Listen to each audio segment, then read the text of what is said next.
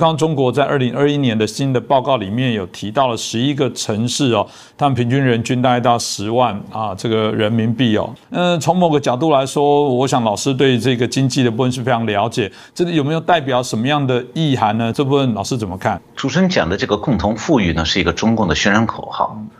呃，中国人都懂得对中共的宣传要反着读的，然后才能读出从中读出来里边的意思，真正的意思。那么，对共同富裕这个宣传口号啊，应该怎么样来反着读呢？其实也很简单，就既然中共提出共同富裕这个口号，就说明啊，中国的现实是贫富差距极大，富起来的只是极少数人，大多数人还很穷。但是呢，台湾有很多去大陆做生意和旅游的人，他会有一种感觉，说中国人很有钱啦。你看北京、上海、深圳、广州那个豪华商业区，好像比台北还要繁华。没错，那是一小部分人的天堂，在那里你看到的消费能力啊，完全不能代表中国真正的财富的分布状况。那么，中国真实的财富分配状况是什么样的？我想先来介绍一下总量哈。这个瑞士的这个信贷，就是瑞士信贷的研究院，从二零一零年起就开始发布全球财富报告了。那么，二零一六年十一月，他发布这个二零一六年报告呢？他是这样说的：“他说，中国居民的总体财富在二零一六年开始出现三个下降。第一个下降就是家庭财富的总量，当时的报告是二十三万亿美金，七年来第一次下降，下降了两点百分之二点八，缩水六千八百亿美金，这总数啊。第二呢，就是第二个下降是成年人平均的财富。”当时是合人民币十五点八万元，两万两千八百六十四美元，这是相当于十五八十五万八人民币。那么也是在二零一零年二零一六年那一年七年来第一次下降，比去年同期相比是下降百分之三点七。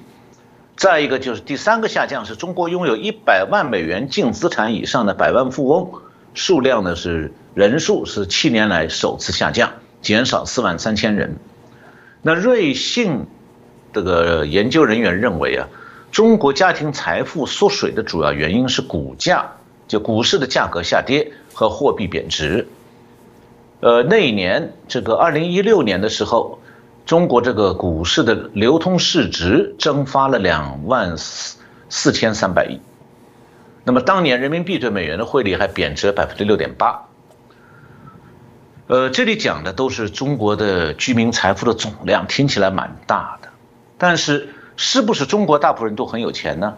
这个在中国经常这个你会在互联网上看到这样的说法，有人讲一个有一亿块的富翁和一个一分钱没有的穷人，一平均就是每个人五千万了。那穷人真的有五千万吗？那是被平均出来的。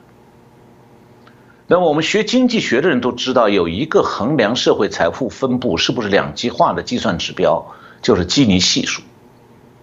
那基尼系数以零点一为最小值，以一为最大值。那么基尼系数越小，说明社会财富的分布越平均；基尼系数越大，说明社会财富集中在少数人手里头，那大部分人很穷。那我查了一下，台湾的基尼系数大概是零点三四，也就是说呢。这说这个系数说明啊，社会台湾的社会财富的两极分化不算太厉害的。那国际公认的标准是说，一个社会的基尼系数如果超过百分之零点四，就是零点四的话，就可能产生比较大的社会不满，所以是一个警戒线，不能再高了。那么中国的基尼系数究竟怎么样？北京大学有一个项目叫做中国家庭追踪调查。它是在全国二十五个省、一百六十个市、呃一百六十个区和县，采集一万四千九百六十个家庭作为样本。那这个报调查呢，是二零一五年初的时候公布过一个中国民生发展报告。这个报告介绍说，中国家庭财产的基尼系数，一九九五年是零点四五，这是二十多年前的事。那么到了二零一二年，是上升到零点七三。记住我前面讲过的，零点四是警戒线。中共九五一九九五年的时候，二十多年前就已经过了零点警戒线了，是零点四五。那二零一二年是零点七三，以后基本上只会比这高，不会再低了。那么，在这是一种极端恶化的社会财富两极化的局面，它只会发生在专制政权之下，也只有在专制政权之下，长期面临这种局面的居民，既没办法反抗，也没办法表达不满。那么，这个社会财富主要在哪些人手里头？北京大学的调查报告是说呢，说中国顶端百分之一的家庭占有全国百分之三呃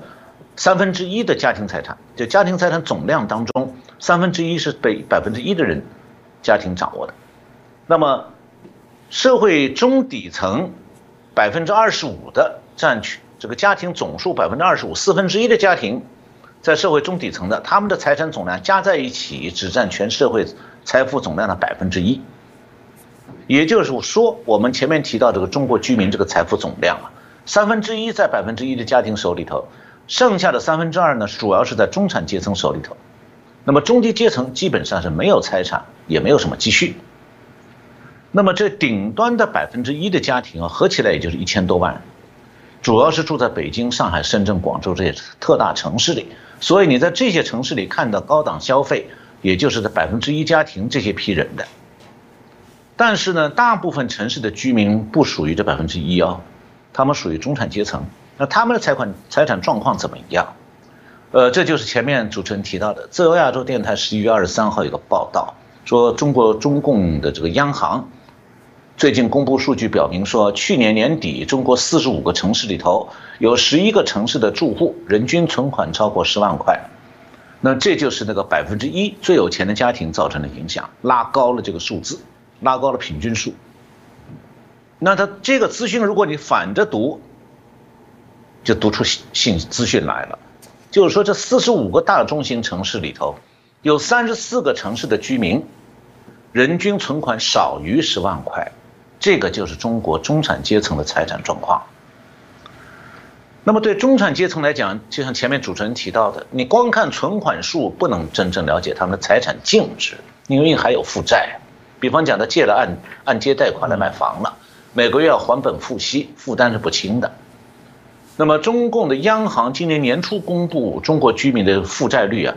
二零二零年已经达到百分之七十二点五，就前面主持人提到过的，这说明啊，很多中国的中产家庭虽然还有一点不多的存款，但负债也很重。如果用存款扣掉负债，他们的金融资产的净值是很少的。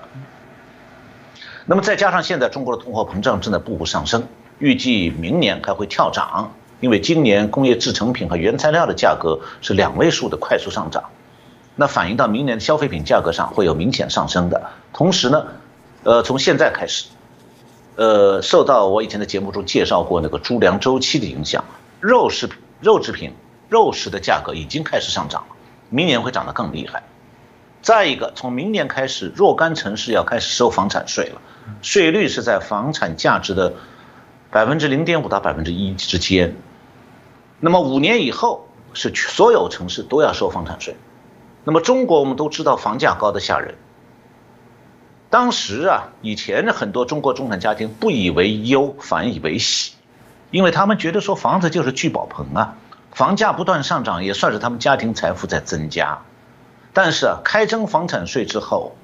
高房价就意味着高税收。我算过一下，上海的一套公寓房，比方讲一百平米的一个 apartment，一年要交两万多人民币的房产税，这就是一笔很重的开支。所以从明年开始，物价跳涨，房产税加加征，